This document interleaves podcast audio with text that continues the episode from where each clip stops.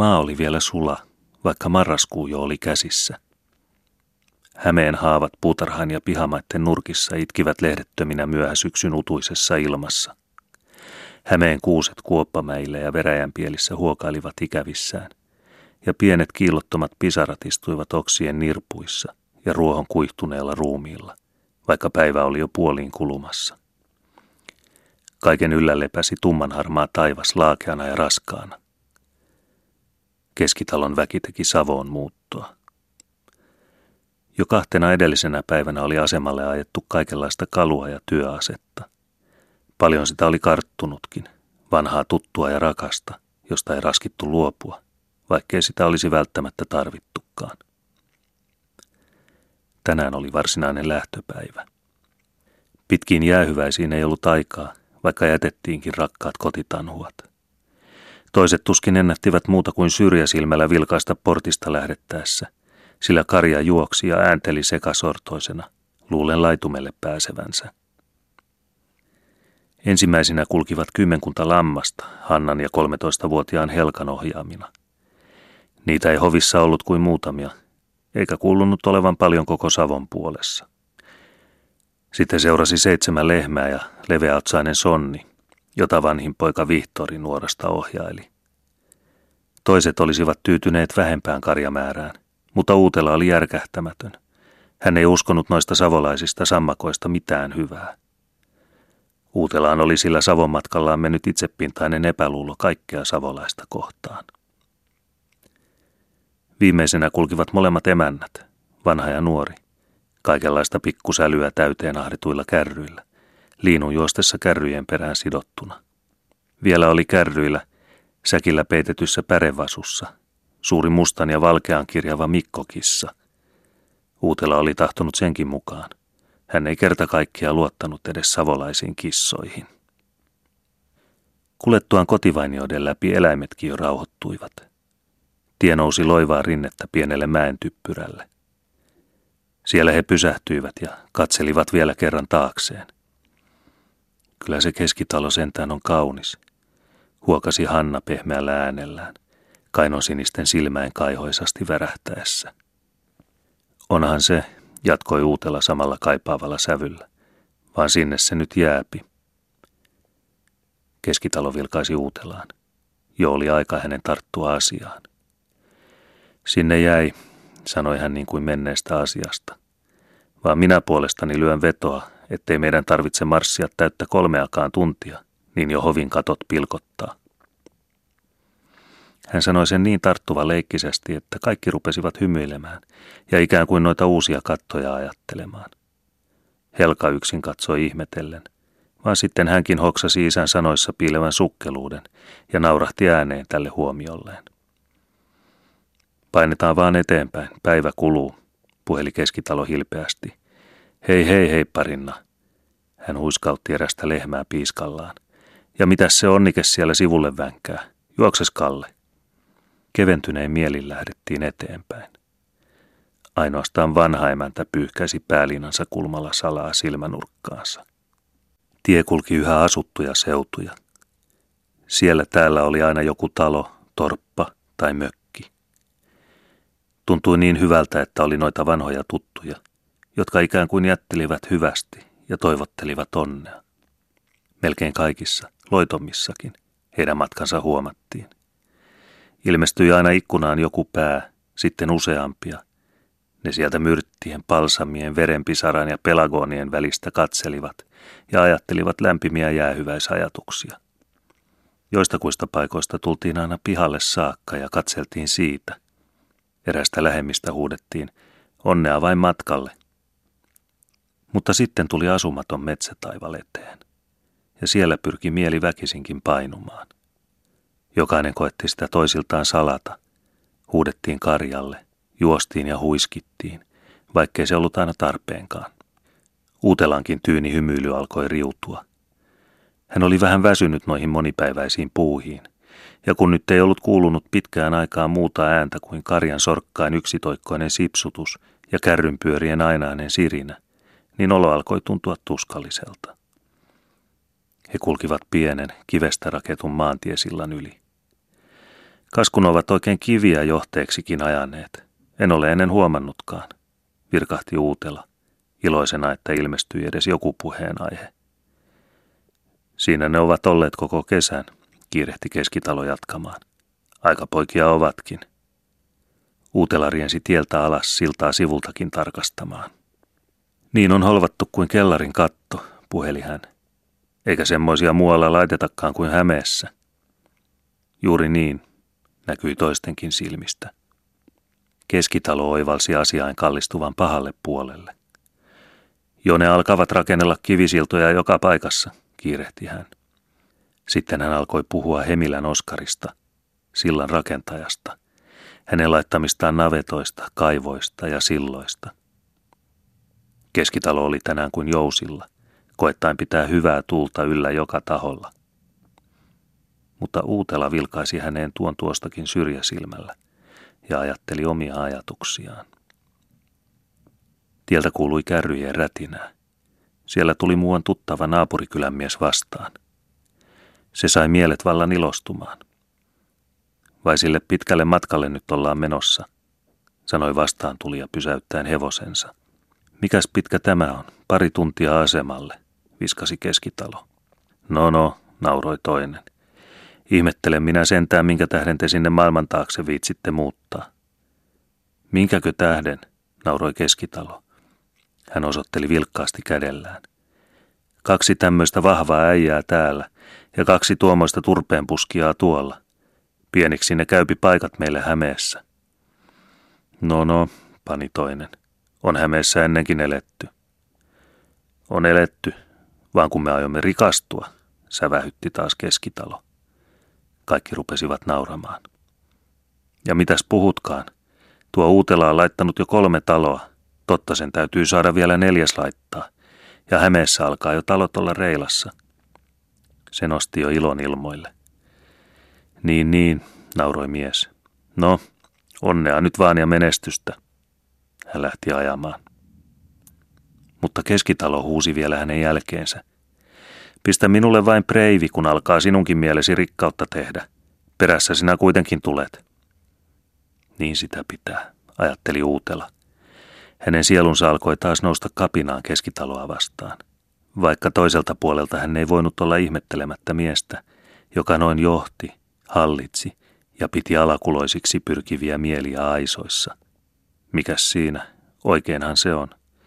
Mutta miksikäs se ei sano minulle mitään? Miksikäs se pitää minuakin aisoissa? He olivat viime taivalta kulkiessaan yhä hiljalleen nousseet. Nyt metsä loppui, tie kaartui ja heidän eteensä aukeni äkkiä pieni hämäläinen kylämaisema. He pysähtyivät kaikin. Ainoastaan Karja jatkoi omin hoteen hiljaista astuntaansa. Kylä oli vanha tuttu, mutta se ei ollut koskaan näyttänyt niin kauniilta ja vakava juhlalliselta kuin nyt. Keskellä kierteli ruskeapintainen tie vainioiden ja mäen typpyräin lomitse, ikään kuin luvanalaista kulkureittiä etsiskellen. Sen 2 puolen vilisi harmaa taidat. Niiden piirissä juoksivat möyheät, paksumultaiset sarat, mitkä pitkinä kaistoina aina metsäreunaan saakka, mitkä pieniltä kukkuloilta kaikkiin ilmansuuntiin hajautuen. Toiset rehevinä ja orasvihreinä, toiset harmaankalpeina sänkileskinä, kolmannet mullanmuheina, auranviirut selässä ja syvät väkevät ojat vielä lapiojäljeltä kiiltäen.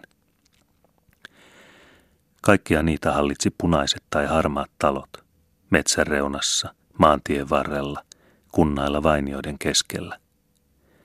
Siellä täällä pellonmäillä joku yksinäinen mänty tai suuri kivi katajapensaiden ympäröimänä, vielä useammassa kohti harmaa lato tai punainen maneesi. Kukaan ei puhunut. Keskitalokin näytti liikutetulta. Sanaa sanomatta lähdettiin hiljalleen lakeudelle laskeumaan. Uutela ei voinut enää itseltään kieltää, että häntä vaivasi ikävä. Hän ei tiennyt itsekään, mitä hän oikein ikävöi. Se vain oli syntynyt tuon pitkän äänettömän silmäyksen aikana, joka käsitti aidat, sarat ja ojat, puut, kivet ja ladot, talot savuavine piippuineen tai hiljaa höyryävine riihineen, kokonaisen kyläkunnan elämän. Ja kun hän nyt jäätyään aivan viimeiseksi, näki edessään mäkeä laskeutuvana pitkähkönä kulkueena lampaat ja lehmät ajajineen, kärryt istujineen ja perässä juoksevine hevosineen, niin hän ei voinut enää vastustaa hetken tunnetta. Tämä nyt merkillistä on, sanoi hän toistelua tullessaan hiljaisen värähtävästi, niin kuin oltaisiin Abraham ja Loot ja mentäisiin Kaanaan maalle. Keskitalon suupielet vetäytyivät makeaan hymyyn, että Uutelakin kerran käytti Raamatun vertausta. Hän kääntyi Uutelaan päin. Ja molemmille kävi hyvin ja heidän joukolleen, niin kuin myös olivat miehet ja veljekset keskenänsä. Uutelan kielellä kirpelöi myrkyllinen sana tuon lopun vuoksi ja sen hurskaa nimellään äänensävyn tähden, jolla se lausuttiin.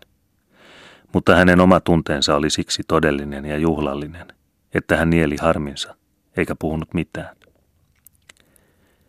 Keskitalo sen sijaan puhui sitä enemmän. Hän alkoi leveästi kertoilla, millaista Savo on ja miltä siellä näyttää. Omiasi panet, ajatteli Uutela harmistuneena. En minä mitään semmoista nähnyt. Vaikka kyllä minä sinun juttusi ymmärrän. Toisetkin kuuntelivat enää tuskin puolella korvalla. Heidät oli vallannut sama tunne kuin Uutelan. Katsokaas kuinka pulskaa orasta. Arvolaan on laitettu uusi lasikuisti. Pitääköhän ne siellä kesällä kukkasia? Huudahduksia ja mietelmiä risteili. Kaikki tuntui niin kauniilta ja rakkaalta, ettei sen vertaista voi olla missään muualla. Vasemmalle erkanevan kujatien portin kulmauksessa kasvoi suuri veräjäkuusi. Pidäs vähän, huusi vanhin poika, heittäen sonnin ohjausnuoran Hannalle. Itse hän riensi kuusen luo ja kiersi poikamaisen vallattomasti molemmat käsivartensa sen ympärille. Kädet eivät ylettyneet yhteen. Tules Kalle, huusi hän veljelleen. Saammeko edes 2 miehen siitä selvää? Nuorempi veli juoksi iloisena avuksi. 2 täyttä sylystä he eivät kuitenkaan saaneet. Mutta he yhä mittailivat ja mittailivat, ikään kuin vanhaa rosopintaista kuusta salaa syleillen, toisten hymysuin katsellessa. Sellaisia vaareja ei joka paikassa kasvakaan, kehaisi Vihtori. Ei, kyllä on sentään 6 komeaa veräjän pielessä. Arvolan tallin takana on aivan samanlainen, huudahti Hanna, osoittain kädellään sinne päin. Ja tuolla, näettekös, on Hämeessä sentään komeita kuusia. Ne kaikki piti nyt jättää. Ja niiden takaa häämötti Uutelan vertauksen nostamana matkan raskaan salaperäinen kohtalomainen tausta. Ainoastaan jumalamiesten, kuninkaitten ja sankarien olivat lukeneet astuneen tällaisia polkuja. Ei koskaan talonpoikaisten ihmisten, eikä tämmöisten asiain tähden. He nyt astuivat. Uutela pysähtyi ja nosti kätensä silmäkulmilleen, katsellen sen alta niin kuin ei olisi näkemänsä uskonut. Valtatiehen yhtyvän sivutien risteyksessä seisoi vanhanpuoleinen vaimoihminen. Kas Karoliina, huudahti Keskitalo, ja tullut näin pitkän matkan.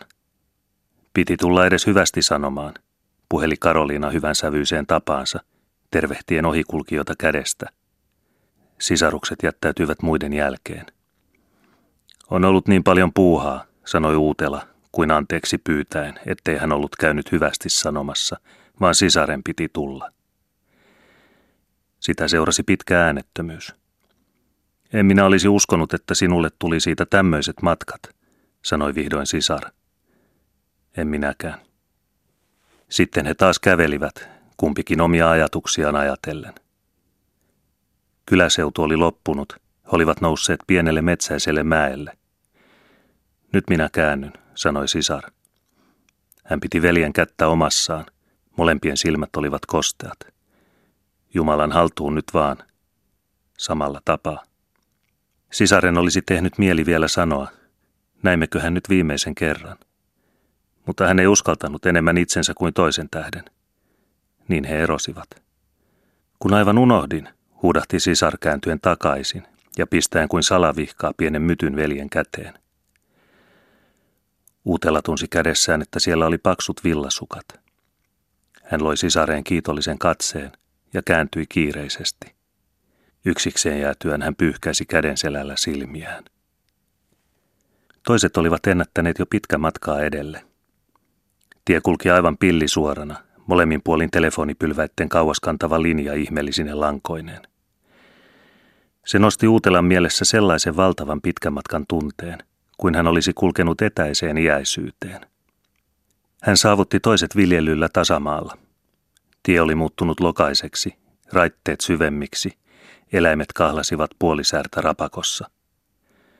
Aina tuonne saakka roiskunut, valitteli Helka itkun sekaisella äänellä, hangaten esiliinallaan ihanan reidestä lokapilkkua. Hullu tyttö, teki toisten mieli huutaa, mutta kukaan ei raskinut. Samalla alkoi kärryltä kuulua surullista naukumista. Senkin on paha olla. Mikko, lohdutteli Helka. Keskitalo koetti vielä kerran lyödä leikiksi. Mitäs siinä nyt naut? Kyllä sinä niitä uusia henttuja siellä pian saat, vaikka Hämeen tytöt jäivätkin. Lasketti hän tahallaan hiukan karkearakeisesti. Mutta sekään ei enää naurattanut. Alakuloisuus oli vallannut mielet. Jokainen tunsi, että nyt oli ainiaaksi jäämäisillään paljon rakasta ja pyhää, joka oli syöpynyt heidän sydänjuurinsa saakka. Niin he tunsivat. Taivas oli synkistynyt. Päivän itkuinen ilma kyyneltyi utusateeksi, joka kääri erältä kaikki harmaaseen vaippaansa. Selvempänä kajasti enää vain lokainen tie. Mutta sekin häipyi edempänä siihen sumuiseen, tuntemattomaan ja kohtalomaiseen, jota kohti he raskaan askelin kulkivat.